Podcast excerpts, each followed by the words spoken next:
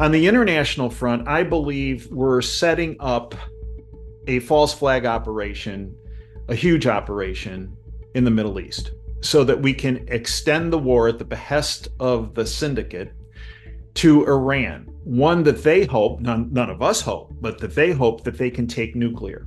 It's not the Rothschilds or the Rockefellers, the Lazards or the Pincuses, the Warburgs or the Seifs or the Paysour families that go to war and die. It's the Joneses and the Smiths and the Jandas and the Allens and the you name it, right? The useless eaters. Hey friends, God bless you one and all. Thank you so much for coming on back to the show. That was Dr. Dave Janda, and in this one we talk in detail about the attempted demolition of our beloved republic. Yes, the demolition of America at the hands of Joe Biden, the demon rats, and rhinos. Thank you so very much for tuning in, friends. Before we start, just a quick word about our sponsor.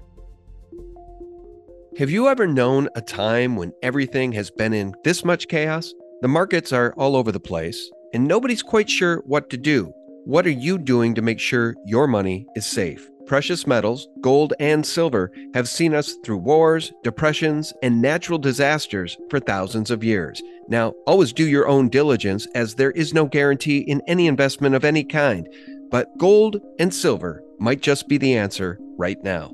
Open a Noble Gold Investments IRA today and claim your free 3-ounce Silver American Virtue coin. Yes, free. Call 877-646-5347 right now and safeguard your financial future against market volatility. That's noblegoldinvestments.com. The link is below. Hey friends, welcome back. Thank you so very much for tuning in. It's Sean from SGT Report. Guys, I just want to start this one by saying, don't trust the plan so much as trust your gut. Trust your eyes, trust your ears, trust what you see and hear and know to be true. Whether it's the fact that child sex trafficking is alive and well, yes, Pizzagate and Pedogate have never been debunked. They're only getting worse because of 85,000 missing immigrant children who have been trafficked across the border and disappeared into either the sex or slave trade, the human sex or slave trade. But trust your gut. Don't trust the plan. The white hat is you. I'm so happy to have back on the line after far too long, Dr. Dave Janda. DaveJanda.com is the website. You can watch it live for free every Sunday from 2 to 5 Eastern, simply by going to DaveJanda.com. Doc, how are you, sir? I'm great. Happy New Year, Sean. Happy New Year to all of your listeners. And Sean, your words are very profound. We have been inundated for a number of years about trusting the plan. And when I speak to people about in the freedom movement, patriots, true patriots, and say, tell me about this. What does trust the plan mean? Many times I get the response, well, the plan is that people with white hats in the military and politics are going to come in and save the day and reestablish order. And my role in that is to wait until I'm given the cue by the person in politics, in the military, that, okay, now it's safe now. Well, I don't disagree with that assessment. It's my concern that too many people have fallen into that, if you will, plan. And the real white hats, Sean, are every one of our listeners that have already gotten off the couch and have peacefully protested, peacefully educated other people about what's really happening, that the 99% of the public in our country and around the world don't really know about, because they're still tuned into what we call the bought-off lamestream fake media. And there are a number of our listeners that are patriots, that have that white hat sitting right next to them on the couch. And I believe their plan for 2024 should be not to wait for a politician or a military individual wearing a white hat to come knock on their door and say, it's okay, order's restored. Because I don't think that's going to happen. I believe what should happen is every patriot in our country should pick up that white hat and put it on in 2024 and march outside their front door and get off that couch and start educating and empowering every person they know about what's really going on, about the information they can get from your platform, from my platform at DaveJanda.com, from Sarah Westall, from a number of others. But again, and the first lesson should be to those we try to educate and empower, turn off the bought-off lamestream fake media. Yeah.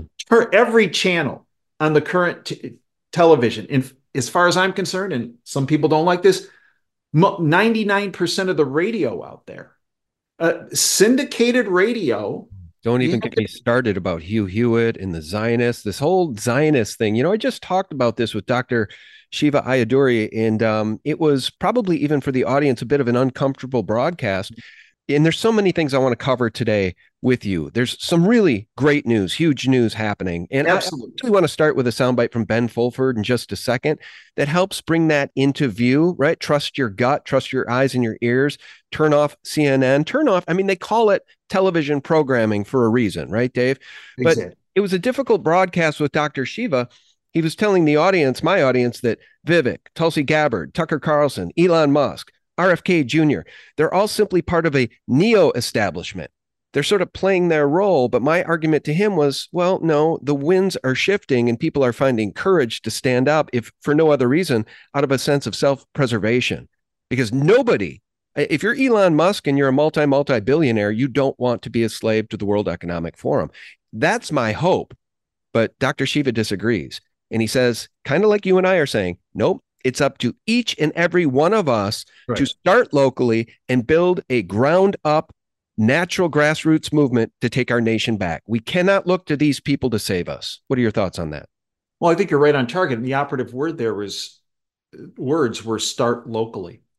You see, we all tend to sell short those words, start locally, because we don't think it can make a difference, but it can. It's the single most effective way of, if you will, writing, in more ways than one, writing this ship that has gone completely off course. Educating and empower our friends, our family, our neighbors, our coworkers, maybe even people you don't even know. One little thing I do, Sean, and it actually surprises my wife that it actually works. I have a little note card of websites, Zero Hedge, your site, SGT, Sarah Westall's site, Breitbart News, Zero Hedge, WAM, WAM Radio, where I'm based, WAMRadio.com, DaveJanda.com. And I have this little note card, and I'll be getting gas. And there's a number of people around, and go, look at the price of this. This is crazy, isn't it? And there's no one who says, the gas price is great. People say, you're right. You know, this is nuts. I say, you know what? I don't think this is accident that we're looking at this price the way it is. I don't think this is incompetence. I think this is willful. And, you know, the information I get through what some people call mainstream media, it's all garbage. It all plays into these high prices we're paying, whatever it is, gas, food, clothing, shelter. I find these sites on this card to really give me an alternative view and a view that I could never get through the mainstream media. It's a view about what's really happening because I find out that these sites are really accurate. Oh, can you give me that card? Yeah, here you go. Oh, can I have one too? Sure. Sean, I do the same thing at the grocery store. I do the same thing at the hardware store. Look at the price of these nails. What the heck is going on here? Sean, I've never had anybody say, take your card back. Okay. Mm-hmm. And they thanked me. And as I give them the card, I said, you know, if you do find these sites helpful, as I have, please make copies of it and give it to your friends and family. You see, that's local, right? But Sean, Here's how it comes full circle. I've been doing that for over about 2 years. The other day, I'm getting gas. And I hear somebody say, boy, these prices are lousy. Look around and go, you're right.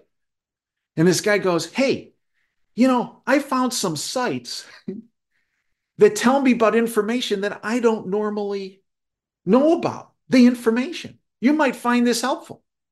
And he gives me a card. 9 out of the 10 sites were the same sites I gave on my initial card starting a couple years ago. No, Sean, you see, here's the beauty of this. We're winning. And we know we're winning because of one little episode like that. I know it's a little episode, but I believe it's an important episode. But look at how the cult, the whatever you want to call it, the globalist cult, the globalist syndicate, Davos, the order crowd, the deep state, the criminal international banking syndicate, the whatever you want to call it, it's all the same. Look how they're acting, Sean. They're not acting like they're winning. If they were winning, Sean, would the Secretary of State of Maine pull Trump off the ballot? Would the Supreme Court of Colorado made the ruling they ruled and then stayed their own ruling because they knew they were going to be overturned? Sean, they're acting. Look at the 4-law, 5-law, 10 laws, or whatever it is now against Trump. If they were winning, would they be doing that? Yeah. Well, Sean, would there be a war? We all know the war in the Middle East is propagated through the syndicate, right? Would that war be occurring today if they were winning? No. Exactly. They're not winning, but they don't want people to realize that. And the only way they think they can survive is by instilling fear and by utilizing propaganda to keep people locked down and on the couch and not picking up that white hat and trying to make a difference. 100%. So that difference also might be going to your local, and it's all local, as you said, you're 100% on target. Going to your local community meeting in your town, in your township, in your city, and saying, hey, what are you doing about this illegal immigration issue? Because it's adversely affecting the safety and security of every person in our town. And we know that because, for example, in here where I'm based, in the People's Republic of Ann Arbor, in Southeast Michigan, there's been an increase in the number of break-ins, right? Well, they caught the people running that operation. And guess what, Sean? They were illegals from South America. What are you doing about that? Well, I'm just local, and I wait a minute. You look at. You sit in your local leather chair, but your buddies at the state level and the federal level sitting in those big leather chairs, you know. And you tell them that we're wise to what's really going on, and all of you better get together and develop a plan ASAP to stop this, whether it's about illegal immigration or what's happening in the schools or what's happening on the financial side of the equation, this ever-increasing DEBT debt that's destroying our country. What, $34 trillion now, not including the unfunded liabilities and mandates, whether it's this incessant, we're going to tax you to death, and we're going to take that money and we're going to shift it over to a money laundering, human trafficking swamp run by a guy who is tied to the World Economic Forum, that being Zelensky. You know, you're going to stop that. You're going to stop that because it doesn't benefit people in our country or in our country's long-term. We're holding you accountable at the local level. I have the same conversation with people at the state level, people at the federal level. It goes all the way up. So they're hearing it. And many people will tell you, Sean, oh, they don't care about that. They're not going to listen. Oh, they will. Because when you have enough people barking at them, you know what happens? Things change. They back down. No, that's right. Well, check this out. I agree with you. And, you know, on a local level, I'm not exactly sure what any of us can do to abate this illegal immigration terror storm that's coming, right? This is an invasion and it's being allowed, it's being fostered at the federal level. Okay, so I view Biden and his administration as traitors. That's my view. And I'm not sure how to fix that problem. But what I would say that people can do is continue what they're doing in terms of just saying no, do not comply. Because you know what? At Davos, Al Gore was seething at the mouth in anger that people aren't buying the climate change narrative anymore, and he's pulling his hair out. And he's lamenting the fact that people are turning to the alternative news media to find the truth because the stuff they get from CNN, MSNBC, and WAPO does not pass the smell test. If you have an IQ above 80, you know you're being lied to. If you watch CNN and you listen to another pundit come on and tell you about insurrection and Donald J. Trump is a criminal who should be in prison because ... insurrection, you know you're being gaslit, especially if you've seen the video, the thousands of hours of video that the Jan 6th committee tried to bury, that they did bury, that they wouldn't release, that would have proven their official story is a total lie. Mm-hmm. The insurrection was made to happen. It was allowed to happen. It was fostered by Nancy Pelosi and the D's. And by the way, as it relates to these demon creatures and rhinos alike, like Liz Cheney, isn't hiding evidence, isn't tampering with evidence in a federal trial, essentially a federal case, isn't that a felony in itself? I mean, so they're the very criminals they accuse us of being, Dave. And that's right from the globalist playbook.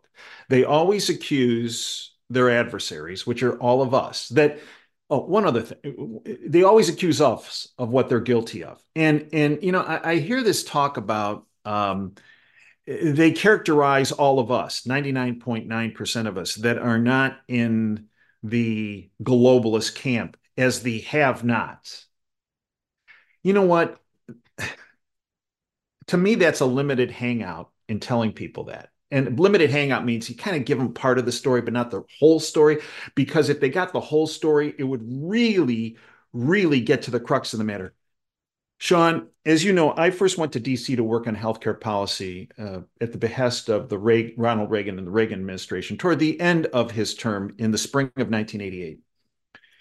And starting in 1989, when old man Bush got control of the levers of power, I was in some meetings in D.C., and I first heard the term useless eaters. The term they use to describe all of us is not have-nots, because that really doesn't tell the whole story. The terms they use to describe us are useless eaters. Now, why do I think that's important? Because if you heard, well, they refer to us as have-nots, that's, you know, kind of like, you know, whatever. But when you hear the term useless eaters, the connotation that delivers, and it's really about what their intent is. And how they view us. They view us as being lower than animals. Exactly. And that's important for people to realize, because I believe one of the true misconceptions of the freedom movement is that we underestimate the, and I use this word, I believe accurately, with a capital E, the true evil of our adversaries, of our enemy. All too often, we underestimate the lengths they will go to get more power, control, and financial resources. They see all of us as useless eaters, as cannon fodder for their operations. And they're trying to depopulate us, okay, with a bioweapon masquerading as a vaccine, with Agenda 2030 policies. And by the way, sort of in the theme of what we're talking about, that we are winning the war and they're beginning to panic, right? Panic in the sense that now they're fast tracking their agenda because people aren't playing along. So Klaus Schwab recently went to the United Nations and essentially tried, and I think successfully did, suggests that they should fast track UN Agenda 2030 and make it UN Agenda 2025. So they want to fast track the depop. And the good news is, and I want to play this clip from Ben Fulford in just one second. Oh, and by the way, then Ben gets into that new Obama-produced movie via Netflix, Leave the World Behind. So we can talk about either of those things in just one second. But just in service of what we're talking about here, about their projection, look at this headline from Zero Hedge. In defense of democracy, desperate Democrats drop Trump paid off by princes and premiers report, but suggest no charges because they're projecting. Now, here's the quote. Tell me who this sounds like. Does this sound like Trump or Biden? Quote, a president who is willing to brazenly convert the presidency into a business for self-enrichment and wealth maximization with the collusion or collusive participation of foreign states? Well, that would be a traitor, wouldn't it? Now, does that sound like Trump or Joe Biden? Again, projection, my friends. That is the name of their game. But people are seeing through it. And even the farmers now in Germany, they're starting to take action, too, as the world comes together against these demon creatures. BlackRock and Vanguard, these big Rockefeller Rothschild funds who have started dumping Ukrainian produce, grains and stuff on the European market and sort of bankrupting most of the other Western European farmers. And they're doing it because they're not able to export to the rest of the world. You know, there's this blockade going on. So this is an open revolt. And a similar thing happened in France when the parliament completely rejected Macron, Rothschild's plan to let in more immigrants. And so there is open revolt happening. Now, the other big thing that happened was, as I noticed in my last weekly report, all these people like Klaus Schwab, Rothschild, and Warren Buffett, Barack Obama, they were all threatening a major cyber attack. And they put out a Netflix movie, which, people written about, which shows, ships crashing on land and airplanes crashing and autopilot cars being crashed and stuff. And there was a big cyber attack planned. And the big target apparently was the huge NSA data center in Utah, which basically it has all the records of all the world's emails and everything ever on the internet, ever. And the idea was to hit that with an electromagnetic pulse weapon and wipe out all the records. And this would have been a move by the Khazarian mafia to destroy evidence that incriminates them, in, mass murder, etc. Mass murder, etc. I only play that not because I find Ben Fulford to be the source for all credibility or anything, but it's a hope-filled message. The German farmers are taking part now and they're revolting. We're seeing revolts happen all over the planet against this anti-human agenda, and that's the good news. But I did watch that entire film that was produced by Obama. The Netflix movie, Leave the World Behind. It stars Julia Roberts. And I think it's propaganda to the extent that Cyber Polygon, right? A lot like Event 201, they tend to do and war game what they'd like to pull off in the real world in their war game exercises like Rockefeller's Event 201. Did you see that whole film? And what do you make of anything Ben just said? Yeah, I saw parts of that film, actually. And so what we're really talking about when we're talking about an EMP, whether it's on the NSA or another part of our infrastructure, is a false flag operation, right? An operation that was devised by the syndicate in order so that they can, trying to attribute it to somewhere else or someone else. And the ultimate goal of them is to get more power, control, and more financial resources. And I drew one of the predictions I've given to the subscribers on my platform at DaveJanda.com for 2024 is a pretty easy one. And that is that we're going to see, actually kind of pun intended, a boatload of false flag operations on the international front and on the domestic front. On the international front, I believe we're setting up a false flag operation, a huge operation in the Middle East, so that we can extend the war at the behest of the syndicate to Iran, one that they hope, none of us hope, but that they hope that they can take nuclear. They are looking to expand this war. All of us are looking for peace, but the syndicate wants war because out of war, their playbook, and it's held steady for them for hundreds of years with war because they're on both sides of it. They get more power, control, and more financial resources. And in the process, they have the added benefit. It goes back to something you said earlier about population reduction.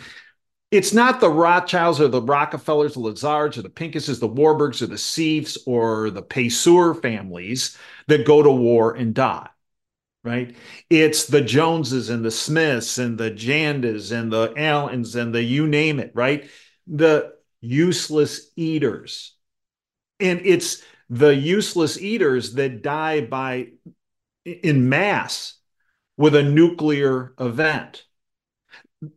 What we all of us try to block, prevent, not allow happen, they want to happen because it's always worked in their favor. So my concern is, just as we saw with the Gulf of Tonkin and Vietnam, just as we saw with Pearl Harbor, I believe we're going to have an event at one of the choke points in the Middle East, Suez Canal, the Straits of Djibouti or around Yemen, or the Strait of Hormuz, or into the Persian Gulf. And I'm concerned with our carrier groups there and the fact that entities in the Middle East that are also influenced by the globalist cult have some weapons, hypersonic weapons, that according to my sources in the military, we really don't have a good defense for. That there is a significant probability that there will be a huge event in the Middle East that escalates the situation into a nuclear type of a strike event. That's one side of this. The other side is the domestic side. We have an election coming up. There are a lot of people that say the election in 2024 is not going to happen. Well, maybe it is, but maybe it's going to occur in even a smaller, if you will, bubble than it did in 2020. Look, in 2020, it was their beta test for mail-in voting and drop boxes and mules and the dead voting, which has been occurring. I grew up in Chicago, has been occurring for many, many decades. The lack of voter ID, the lack of being able to follow a ballot through with the chain of custody. What happens if we have a internet event that affects the infrastructure to the point where they say, you know, it's going to be difficult for us to do the voting and tabulating, so we're just going to stick with, well, we'll mail you your ballot, everybody, not just if you so choose to use a mail-in ballot, you're going to have to use a mail-in ballot. What happens if this, you know, they're ground forces, BLM and Antifa, which are the ground forces, the globalist cult, that helped provide the summer of love in 2020 to set the stage for the Steele operation in November of 2020. What happened? You know, the Antifa and BLM have, they've been kind of sidelined a bit. And I don't think that's an accident. I believe that's another win for our side of the equation, the freedom side. But 90% of those, my sources on the border, 90% of those coming in right now are military-aged individuals from China, from Venezuela, from South America, from Russia, from Africa, from, well, maybe these are the ground troops rather than Antifa and BLM. That's what I've been saying. That are going to be utilized, right, to adversely affect. So you throw in a little internet problem and you throw in these ground troops. Oh, there's some terrorist activities around. They could be activated. They could literally be activated by China or the UN, or, you know, whoever they're beholden to. They're not beholden to the Constitution, and they certainly don't give two craps about our country. And that's why I know this is treason. It's absolute treason. But yeah, that's right. And that's an important point, Sean. Many people say, well, this is incompetence. This is a terrible accident. This is a terrible coincidence. No, it's all planned. One of the first lessons I learned in 1988, when I went to work and be a consultant during the Reagan administration, my immediate boss was then Surgeon General C. Everett Koop, a great doc and a great person. And one of the first lessons he delivered to me was, Dave, in this city and in politics in general, There are no coincidences and there are no accidents. It might look that way, but it's all planned. Well, that stood with me now for, coming up on 36 years. And whenever I look at a situation, I always remember his words of wisdom. And one of the problems, Sean, as I said, in our freedom movement, wonderful people, but we underestimate the evilness of our adversaries, of the enemy. But the other issue is we tend to discount events as being, it's not a coincidence that they have this individual, and I'm being kind, as in Joe Biden in the position he's in, because too many people pointing out, this guy's demented. Well, he might be, but it's not him making the decisions. He's a low-level puppet. And one of the other problems, Sean, is that people say, oh, Obama's pulling the strings. Soros is pulling the strings. Okay, they're not. Obama, the Bushes, the Clintons, the Romneys, the Ronald Romney McDaniels, the Schumers, the McCarthys, the Pelosi's, the Schumers, the Soroses. They might be a little higher middle level, but they're middle level puppets. Well, I would just push back gently with that. But you regarding Soros? He's middle level. He's a lot higher level than Nancy Pelosi or some of these Chuck Schumer. But, he's the guy funding Media Matters for America, which took me down and dozens of other channels in October 15th, 2020 on the back of a Media Matters for America hit piece. Then a week later, another Media Matters for America hit piece gets us all taken off of Patreon. And meanwhile, Soros funds all of the, like Katie Hobbs and all these crooked AGs that are destroying the cities from within. So I think he's got a lot more power than somebody like Nancy Pelosi, who is obviously also corrupt to the absolute core. Agree, but he's not the one calling the shot. The shots are being called far above him through the banking families. And above the Soroses are the World Economic Forum and the Council on Foreign Relations and the Bilderberg Group, Committee of 300, and the IMF, right? And above that, somebody's given them the marching orders, and it's the banking families. Bank for International Settlements, IMF, World Bank. Yep, 100%. And same with Klaus Schwab. So if you want, calls Soros and Klaus Schwab upper middle level, but in my mind, they're still at that middle level category. Yeah, but follow the bloodlines, because Schwab is related to Rothschild via marriage, I think it's on his mother's side. And then look, I just said this in my in a broadcast I was on the other night as a guest. I said, well, follow the bloodlines. Who did Nikki Hilton, the sister of Paris Hilton, marry? She literally married a Rothschild. So follow the bloodlines. You're right. It all goes back to these international banking families, as does what I'm about to show you, because we can switch gears here, or we can continue if you'd like. But I just wanted to show folks this. Blackmail mentioned in Epstein docs as Mossad honeypot. Well, yeah. Okay. We've been ahead of the curve on this for a very long time. Thank you very much, Zero Hedge. But what's interesting about this release of folks that were on the list of evidently going to Epstein Island, Little St. James, we've got people like LinkedIn's Reid Hoffman, Bill Clinton, of course, Hyatt Hotel billionaire Thomas Pritzker, and probably Prince Andrew. Coming back to you, Dave. But what's really interesting is that, again, this is a bit of a limited hangout, because until we get the pictures and the videos that show the evil deeds these people were engaged in the honeypot, in the blackmail operation, it's really all for naught. And by the way, none of these people have been prosecuted for their crimes against children. I agree with you. The real money, they talk about, there's this Epstein, the Lolita Express list and the Epstein client list. And okay, well, those are important, but a lot of that we've already known about for a long time. I mean, Sean, you and I've been talking, and a small number of us in Independent Media have been talking about Epstein and what he was really the front for. And actually, what I believe is that Epstein was the guy put on point, the Oswald of this operation. The person actually more integrally involved running this was, in fact, Ghislaine Maxwell is portrayed as, well, his servant who helped kind of push this through, his assistant. No, she was the handler for Epstein.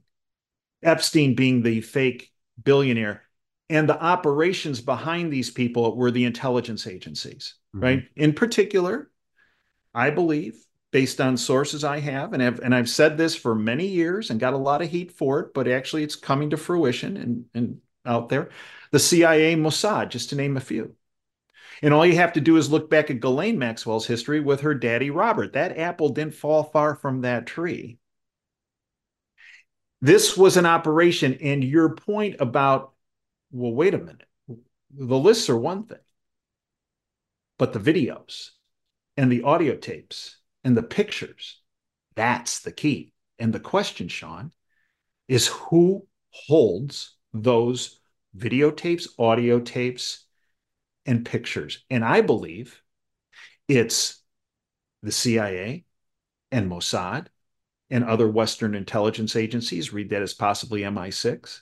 And also, I also believe that one of the entities that's holding it is the FBI. And that's where the money is. And under, they cannot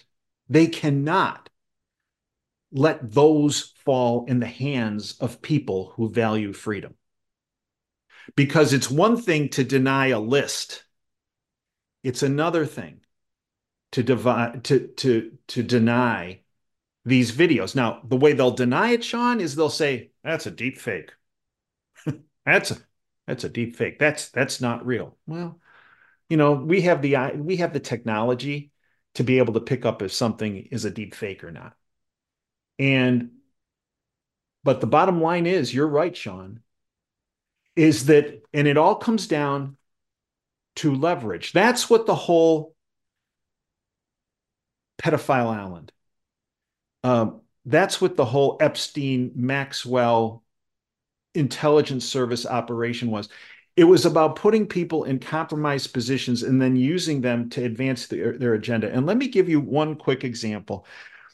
One of the first meetings I was at the White House in the spring of 1988, on the domestic side, looking at healthcare policy, and there were many other issues discussed at that meeting. There was something that happened at one of those meetings.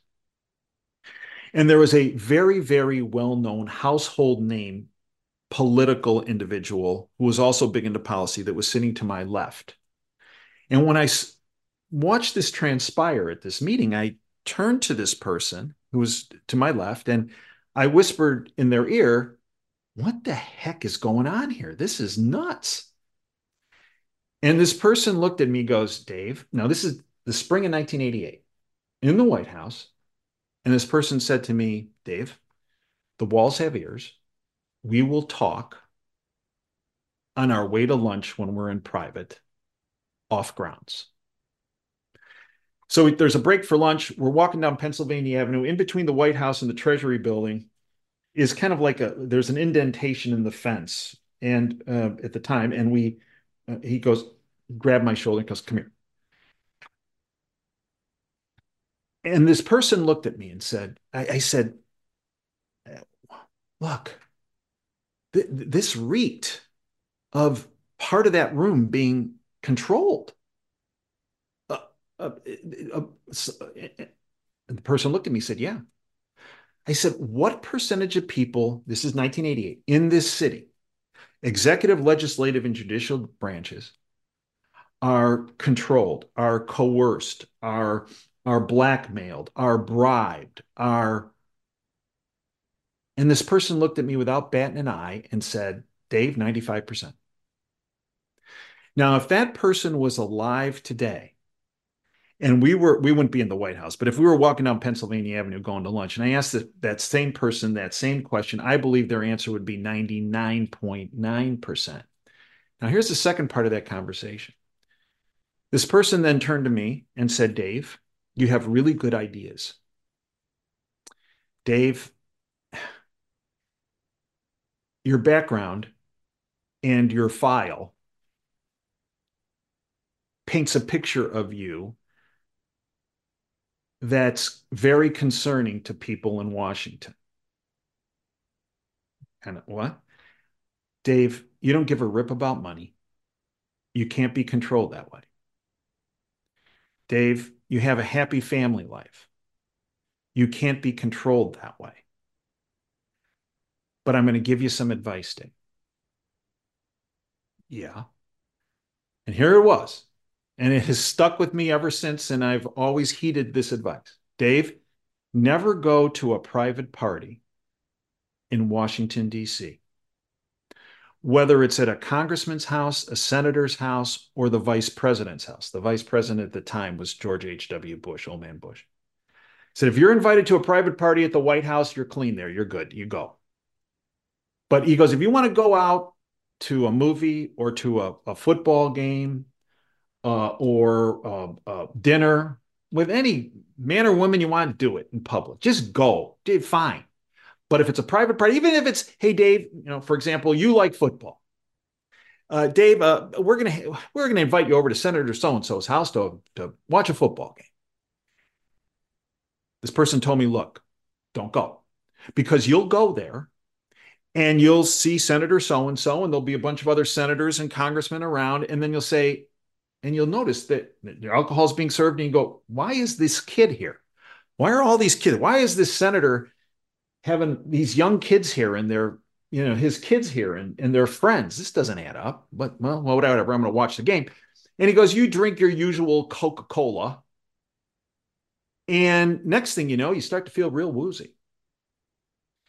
And the next thing that happens is you wake up a couple hours later on a bed in that townhouse, and on your chest is a Polaroid, which in old days is a picture, a Polaroid of you with a kid. And Dave, they got you because your drink was Mickey'd that allowed you to pass out for them to set you up. Dave, never go to a private party because they got you. So many people ask, Sean, how in the world did we get to this position in our country? And the answer is one word: leverage. Which brings me to recently, a congresswoman by the name of Anna Paulina Luna. Here's what she said. Tell me if this sounds familiar. Quote, I travel with my husband at all times in D.C. If he cannot come with me, I have a female staffer as an alibi. I don't even touch alcohol in D.C.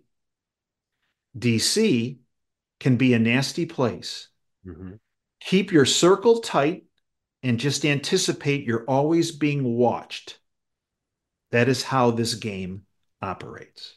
All blackmail. It's a system built on blackmail. And by the way, Robert Breedlove, I keep mentioning this guy. He's written a couple of books on Bitcoin. And he notes very smartly and rightly that it is the destruction of our money. It's dirty money that destroys a nation and a world. That's what it is. Corrupt money corrupts everything. And so part of this is bribery. Part of it is sex blackmail. And at its worst levels on Epstein Island, a lot of it is underage sex blackmail.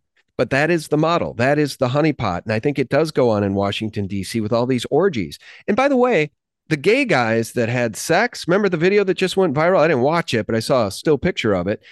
Anal sex happening in one of these congressional or Senate chambers at the state capitol in Washington, D.C., at the national capitol in Washington, D.C. And all that happened to the guys who got fired. You see what I'm saying? It's a complete destruction of our society from within. And it's a little bit of a tangent there, but go ahead. And it's willful.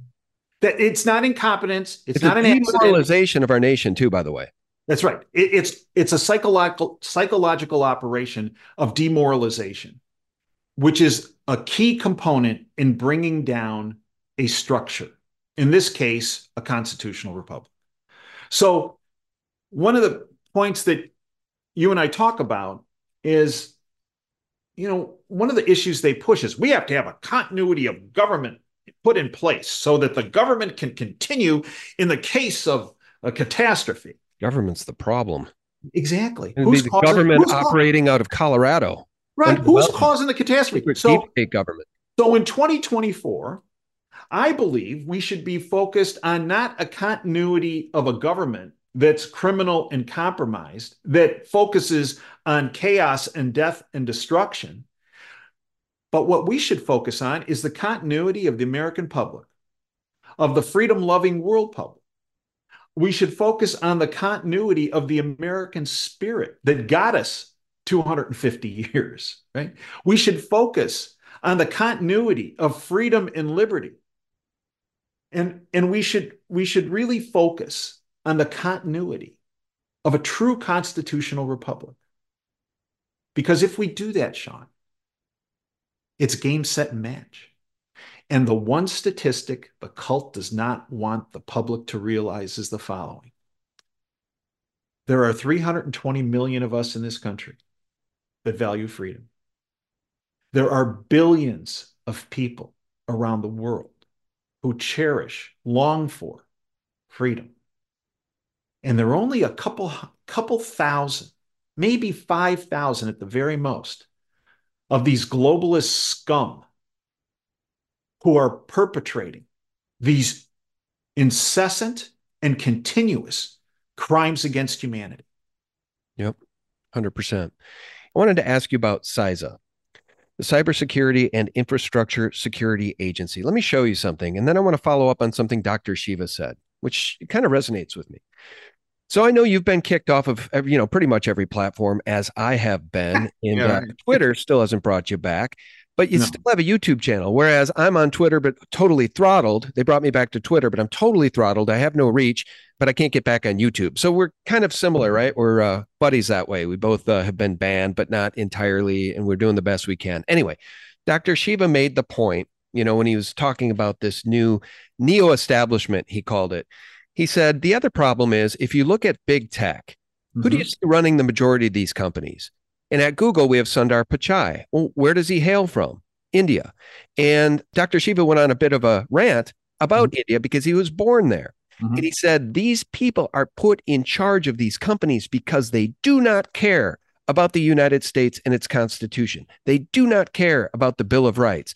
And so the other thing that he was really lamenting as being part of the problem here is that CISA was unanimously approved by Congress and then signed into law by Trump. The truth is, on November 16, 2018, it was a Republican, President Donald Trump, the man who barked, "Make America Great and Drain the Swamp," signed into law a bill, the Cybersecurity Infrastructure Security Agency Act, that was unanimously approved by every member of Congress, Democrats and Republicans, including the likes of Thomas Massie and Jim Jordan and others who claim they are, quote unquote, fighters for, quote unquote, free speech. The truth is, the Congress of the United States is owned by foreign actors and big tech. This is why CISA was passed unanimously. These external forces control the Congress of the United States. Now, I just want to show you this because I think this is part of the problem of why you don't get to be on Twitter and I don't get to be on YouTube, and we've been banned off of so many platforms. So check this out. Cybersecurity Infrastructure Agency, operating out of Arlington, Virginia. Okay, to me, that's just CIA. But the subsidiary is Office of Biometric Identity Management. Okay, you can see the brave new feature, digital IDs if you want to get on the internet. Are these people trying to protect us or destroy us from within? The deputy director is this guy. From what I have found, that although this man was born in the United States, his parents hail from India. We're in a lot of trouble here. And until we do away with some of this stuff, which Trump didn't even help. Why did Trump sign CISA? What's your views on this? Are these guys going to protect us from a cyber event, a cyber false flag, or are they going to be part of it? Remember, CISA is the one that declared the 2020 election was the most free and fair election in American history. Only 3 years after that, they came out and said, oh, well, there's these vulnerabilities based on... Actually, a guy right down the street here, Halderman, a professor of computer technology at the University of Michigan, who came out and did the analysis that was actually used in Georgia that showed that these things can be easily hacked, right? That results can be flipped. Sean, I get where are these people born and who are their relatives? But the question I ask is not so much where they're born or who are their relatives, but who controls them? That's a super fair point, because there's a lot of decent people from India, just like there's decent people in China, and there's decent people in our own country, and a lot of the world hates us because of our government. So let me concede that point. But I would also say a bigger part of the problem isn't so much putting people in power that were born in India that aren't beholden to, our Constitution or Bill of Rights. The bigger problem is Zionism and this whole dual state thing. Like, you're going to pledge your allegiance to a different country. That's why you can't put America first. And we got all sorts of people, including Biden, who says he's a proud Zionist. So, Sean, I get a lot of trouble for this. But here's just a tip of the iceberg issue on this whole citizenship issue. Why are there so many dual citizens in government? Mm-hmm. There are some estimates that say up to 60, 70, 80% of those in Congress are dual citizens with another country. Sean, why is there even one person? Because when you're a dual citizen, how do you know what alliance that person really has, right? And there should be zero dual citizens in every branch of the government. And anyone, as far as I'm concerned, anyone who's in government, who's a dual citizen, needs to be removed and terminated, the job gone, because they're not serving the people in 100% of their capacity that they were put there to do. So that's number one. There should be zero dual citizens. The individuals that say, like you mentioned what Biden said, the primary interest of every person in this country should be the continuity of the American people, the continuity of the American spirit, the continuity of our constitutional republic, the continuity of freedom and liberty. That should be what's on their radar screen. That doesn't mean you can't like another country, or you can't like, you can like everybody in the world. That's great. But you have to, everybody across the board, as an American citizen, your primary responsibility is to the people of our country and this constitutional republic. 100%. Let me say one more thing here. And I find this to be maybe the most important topic of our age. And finally, people are talking about it. Tucker Carlson has used the word Zionism. There are conversations being had about this now because October 7th, because people like Ben Shapiro are foaming at the mouth, people like Lindsey Graham saying, we should write a blank check, no questions asked, anytime Israel needs anything. Wow. So where else do you see that? Do you see the Veterans Administration getting a blank check anytime they ask? Do you see we the people getting a reprieve from taxation without representation? Now, people have had quite enough of it. And not only is Tucker talking about Zionism, and I brought this up to Dr. Shiva, and my point was, see, the winds are starting to blow in a different direction. It's waking up a lot of people. And whereas, let me show you this clip.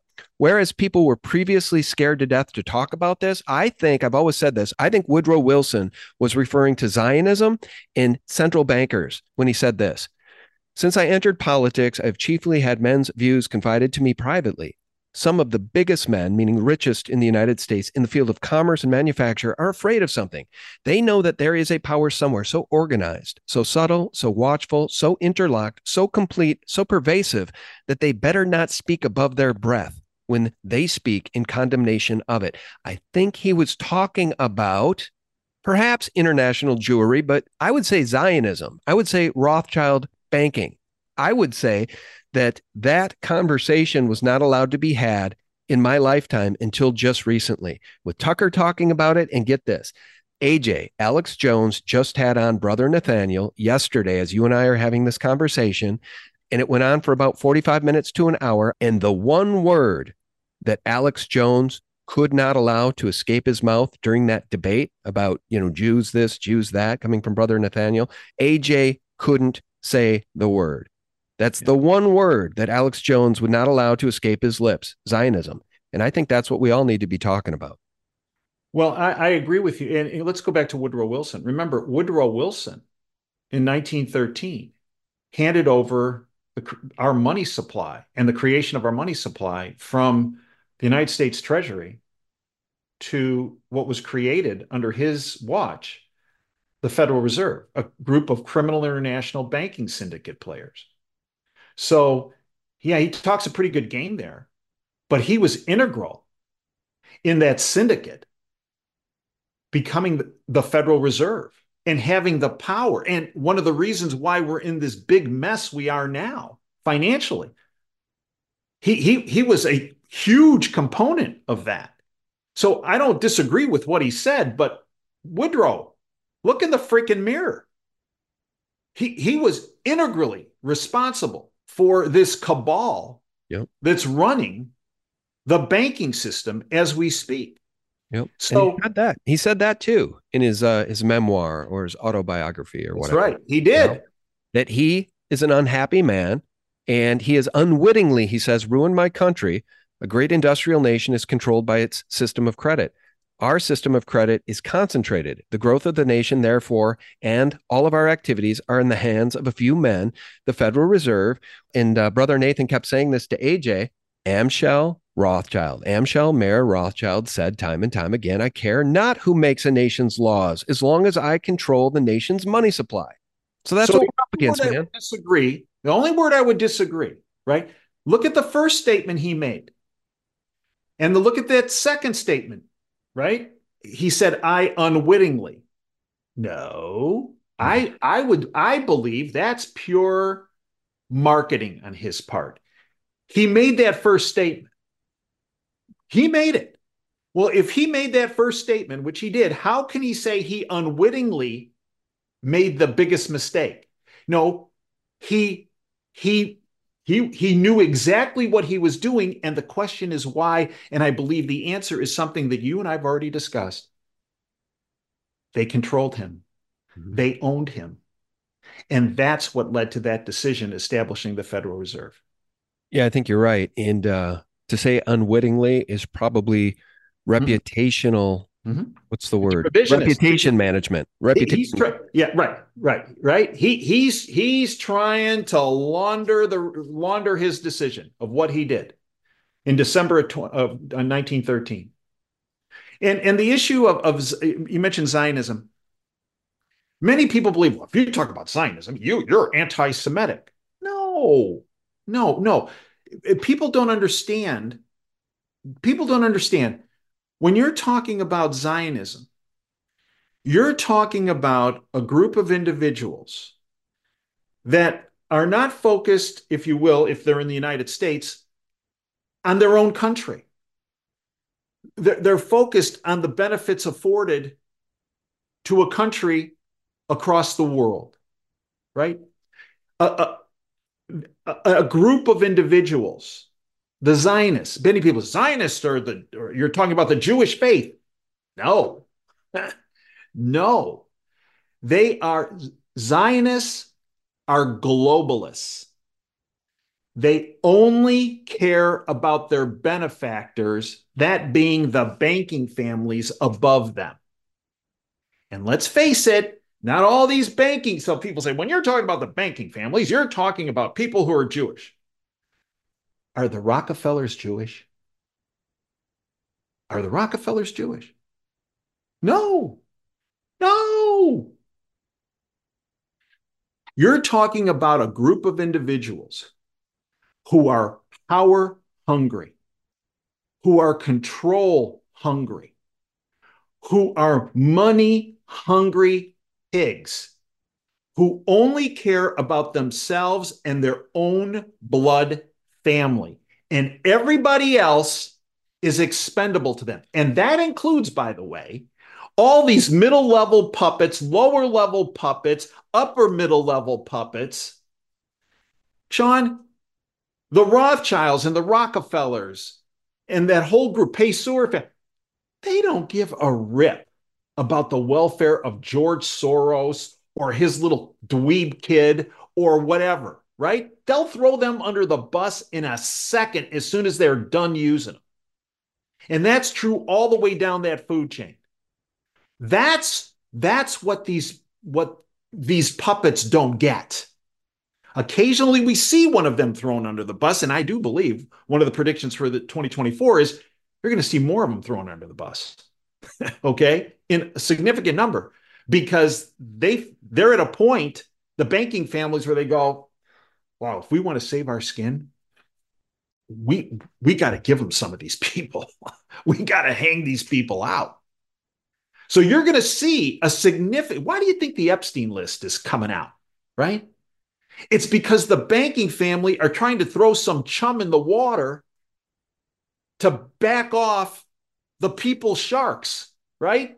Maybe they'll get satiated on the chum, right? Whatever, you know, the Clintons and the Obamas and the Bushes and the celebrity du jour and this celebrity and that. Yeah, maybe they'll get full and go somewhere else and leave us alone if we throw some of this chum out. That's what's coming in 2024. Well, you know what? I do continue to view our cup as half full because we got a little thing called the Constitution, the Bill of Rights, and a 10th Amendment, which reserves the rights to the states and we the people should the government turn overtly tyrannical, which it has. So it'll be very interesting to see how this all plays out in 2024 and beyond. And you know what? We sit on the cusp of history every single day. You, me, the listeners, it's a very, very exciting time to be alive. And yes, it's an anxiety-filled time to be alive. Very much so. A lot of people are facing slings and arrows because of, you know, a dollar losing its purchasing power and people dropping dead from the vax. And, you know, it's just a litany of slings and arrows we all suffer because the enemy has so many weapons in their quiver. They've got so many weapons at their disposal.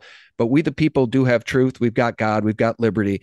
And at the end of the day, keeping your truth straight is a lot easier than keeping the lies straight. So that's why truth will prevail. And that's why people are waking up to the gaslighting. Dave, I think people are really, really waking up in droves to the gaslighting coming from officialdom, be it CNN or that talking head over at the White House, you know, Raggedy Ann, whatever her name is, Jean-Pierre. I agree with you. You know, this was sent to me recently, and it kind of summarizes all of this about the awakening. This was sent to me. Big banks, what we've been talking about, ensure that we stay in debt, DEBT. Big pharma ensures that we stay sick. Weapons manufacturers ensure we stay at war. The mainstream media ensures we stay ignorant. And government, run by the globalists, ensures it's all legal. Yeah, that's right. Legal. And that is an example of the awakening. All right. Well, God bless you, Dave. Dave Janda, we appreciate you so much. Let's show your website. Now, I know that you broadcast live every Sunday from 2 to 5 Eastern. Yeah. What's the easiest way to find that or the rebroadcast of it? Okay. So if you go down the page a little bit, you'll see, boom, listen live. See where it says like a little antenna, listen live. If you hit that, 2 to 5 Eastern, you're with us. It actually streams Wham Talk 1600 24/7. Incredible content on Wham Talk 1600. Not just my show on Sundays from 2 to 5, but a tremendous amount of unique content you will not get at any other place. And it's all freedom-based. It's an independent station. It's not part of a syndicated radio platform, which means it's free of being controlled and the like. The podcasts are also available at DaveJanda.com further down the page. And then I do a number of free videos every week that are on Rumble and one that's sanitized I put up on YouTube. But there are free videos on the webpage. And then we have a subscription side of 30 cents a day, $9 a month. So people can sign up for a month. And if they don't like it, get rid of it. But I don't know why, because I do 5 other shows about content I cannot speak about on the radio because there are choke points through the FCC still there where if you go a certain spot, they're going to shut down the station. So I can go only so far on the radio. I can only go, as you know, I can't go hardly anywhere on YouTube and not on Twitter. And on Rumble, many people believe Rumble is a panacea. Well, I've had some issues with Rumble, so I can only go so far there. So on the shows I do, whether it's the WTF show, so-called What the Fudge, F-U-D-G-E, like the candy, based on my Uncle Jim, used to walk in the room, what the fudge is going on, family? The WTF show, where I bring information from the source I've developed over 35 years. I do this once a week, and I say, here's what's happening from my sources. And it really puts people far ahead of the curve. I have our Insider Insight show, where I have guests on to speak about things we cannot discuss on the radio or on social media platforms. We have our Operation Freedom Briefing. We have our Dave versus the MSM show. Again, so tremendous amount of free content, but we also have the subscription side. And again, I thank you, Sean, for your years of service and dedication to the public. And I'm not just saying that. Back at you. I mean, our numbers are increasing, actually. People like Jimmy Dore are really taking front and center. Interesting that he's allowed to have 1.2 million subs on YouTube, and he sounds like I've always sounded. He's covering the stuff I cover. I mean, the U.S. government's involvement in the explosion, the false flag act of terror on the Nord Stream pipeline. Right. And he's covering all of it. The death jab, the bioweapon masquerading as a vaccine. He sounds just like me. He was just on Mel Kay's show, and he is a repository of excellent information. So, and he's a Democrat. He identifies as a Democrat. So I think the Great Awakening is real, man, 100%. But just remember, here's the thing, Sean. I've said this for 13 years on the radio based on what I started seeing back in 1988. There's one political party in Washington that I call the Republicrats that's owned and operated by a criminal syndicate, that being the banking families. And one of the first lessons... One of the first days I was in D.C., one of Ronald Reagan's administrative assistants came in. Her name was Kathy. And those of us that were just starting on policy, she said, listen, when you present information to the president about policy, do not ever give him policy focused on the right-left axis. 1988, the president sees the right-left axis as theater, and it's meant to divide and conquer the public. The axis you should work on is policies that focus on the up and down axis. Up being promoting freedom and blocking those on the down axis in government and in industry that are focused on oppression and oppression of people's freedoms and liberties. Your policy should all focus on the up axis. So when I hear somebody identify themselves as a Republican, as a Democrat, they are locked into the two-party system, and that plays into the syndicate's hands. When I look at people, they're either on the up axis or they're on the down axis. And I've been doing that for 35 years since that was introduced to me through Ronald Reagan. And I can tell you that focus, you can pick out somebody who's controlled opposition in a heartbeat. But if you focus on the right-left axis, you can be duped because there are so many wolves in sheep's clothing. Yeah, there are. Right? And that's Nikki Haley at the top of the list. Oh, yeah, absolutely. Right? I mean, look at all of them. Look at. You mentioned Vivek Ramaswamy earlier. He talks a good game, right? Mm-hmm. Right. I mean, so you can look at a lot of these players and say, no, I mean, Elon Musk, right? I'm the guy who's the Godzilla for free speech. Well, wait a minute. Why are there thousands of us still taken off of Twitter? If he's so hell bent on free, why did he bring somebody from the World Economic Forum to be his CEO? I mean, how was his wealth created? Through billions of dollars of taxpayer subsidized money that has come into his companies. Okay, well, wait a minute. Was there a price for doing that? And I'm not saying you can't believe in some of these people, but you have to at least ask those questions because you wonder, right? Is this person playing on our team 100% of the time? Are they playing on our team 80% of the time? Are they playing on our team 50% or 20%, but acting like they're playing it 100%? And that's why when you look at on the up-down axis rather than this right-left axis, boy, I'll tell you, it clarifies a lot of things that you see happening around the world. Yeah, well, that's very interesting. Well, as we part ways, I'm not anti-Vivek, but I completely understand where Dr. Shiva is coming from, and you too, because he does sound like he's freedom-oriented on the down access. He's saying all the right things. He says great stuff. I appreciate that. I appreciate that. So I'm curious out because what I like to say, even about Donald J. Trump, who had prayer circles in the Oval Office compared to what satanic performances during Christmas, like Dr. Jill, we don't know what lies in the man's heart. No, I don't know. Only God does. So each one of us is left with our own discernment and critical thinking skills to figure all this stuff out. But at the end of the day, it's Bill of Rights, Constitution, freedom. That's it. And the only reason we resort to government at all is to secure our liberties, which this government is burning. They're burning our liberties daily with an open border, taxation without representation, and a $34 trillion debt spiral, which will, frankly, at this point, Dave, It's just a waiting game for Russia and China. They don't have to fire a single weapon. We're going to spend ourselves into destruction. I completely agree with you. I wish I would disagree with you, but I agree with you. And again, actions, bold statement, actions speak louder than words. We cannot be mesmerized by someone's words when their actions are different. Yeah, right? they're all hypocrites. That's what I keep saying, too. It's waking up the American people in droves that all of these folks, I don't mean all of the ones we've mentioned necessarily here, like Vivek and Tulsi and RFK Jr. Maybe they are. Maybe they're all hypocrites. But the ones that are the real hypocrites that talk out of the left side of their mouth with a forked tongue, people like Liz Cheney telling us that Trump is guilty of insurrection while she and her team and the Jan 6 committee hide all of those thousands of hours of video that would have liberated those being accused of these crimes. They all speak with forked tongues and they're all hypocrites. And a great example of that is what you showed with Woodrow Wilson. Yeah. His words were great, weren't they?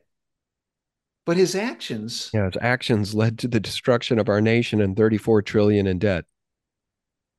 And a dollar that in 1913, when he made those statements, is now worth 99% less than it was as far as purchasing power in 1913, when he handed over the printing press from the United States Treasury to the cartel of independent bankers called the Federal Reserve. Federal's part of its name, just like Federal Express is, but it's not a part of the federal government. It's not a part of the executive, legislative, or judicial branches of the government. They're a group of independent bankers.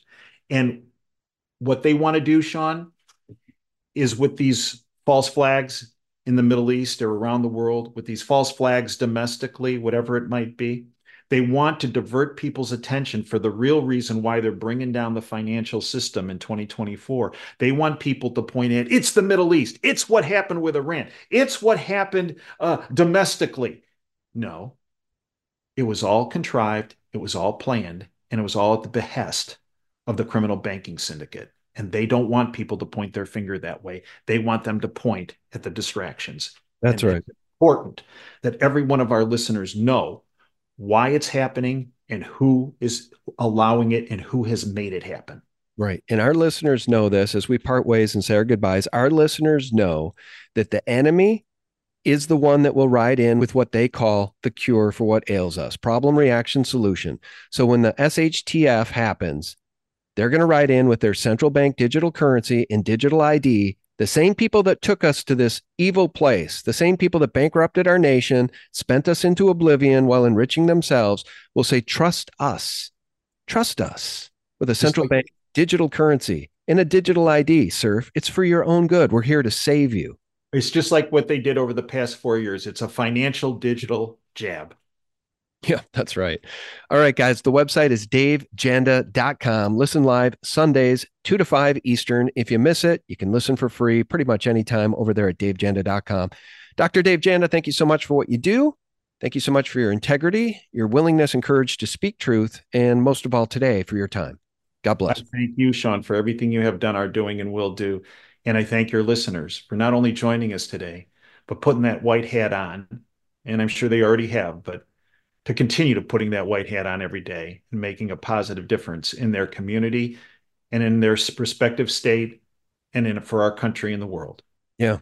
Amen. And I like what your idea is, go to, Kinko's, FedEx, Kinko's, whatever, after typing out or doing whatever some of you guys are really great at graphic design, type out a card, right? Type out the websites. I don't care what it is. Maybe it's Infowars.com. Maybe it's DaveJanda.com, whatever it is. Maybe type out your top 10 favorite places to get the true news, and just maybe that's the top of your card. True news is found here. And then hand it out every time you get into a conversation with somebody about inflation, about an open border, about Biden's treason. Hand them the card and say, I wish you a very blessed day. Dave Janda, thank you so much, brother. Let's do this again soon. I thank you, Sean, and I thank our listeners. All right, guys, thank you. If you're still with us, please spread this far and wide within your own sphere of influence on social media. And I'll remind you every single day for free, you can check out DaveJanda.com and SGT Report.com. That is the antidote to corporate propaganda 24/7. God bless you guys. Appreciate you very much. Bye-bye. The truth is, on November 16, 2018, it was a Republican, President Donald Trump, the man who barked, "Make America Great and Drain the Swamp," signed into law a bill, the Cybersecurity Infrastructure Security Agency Act, that was unanimously approved by every member of Congress, Democrats and Republicans, including the likes of Thomas Massie and Jim Jordan and others who claim they are quote-unquote fighters for quote-unquote free speech. The truth is, the Congress of the United States is owned by foreign actors and big tech. This is why CISA was passed unanimously. These external forces control the Congress of the United States. If we want to really help the American people, we have to end the occupation of the United States of America from Zionism.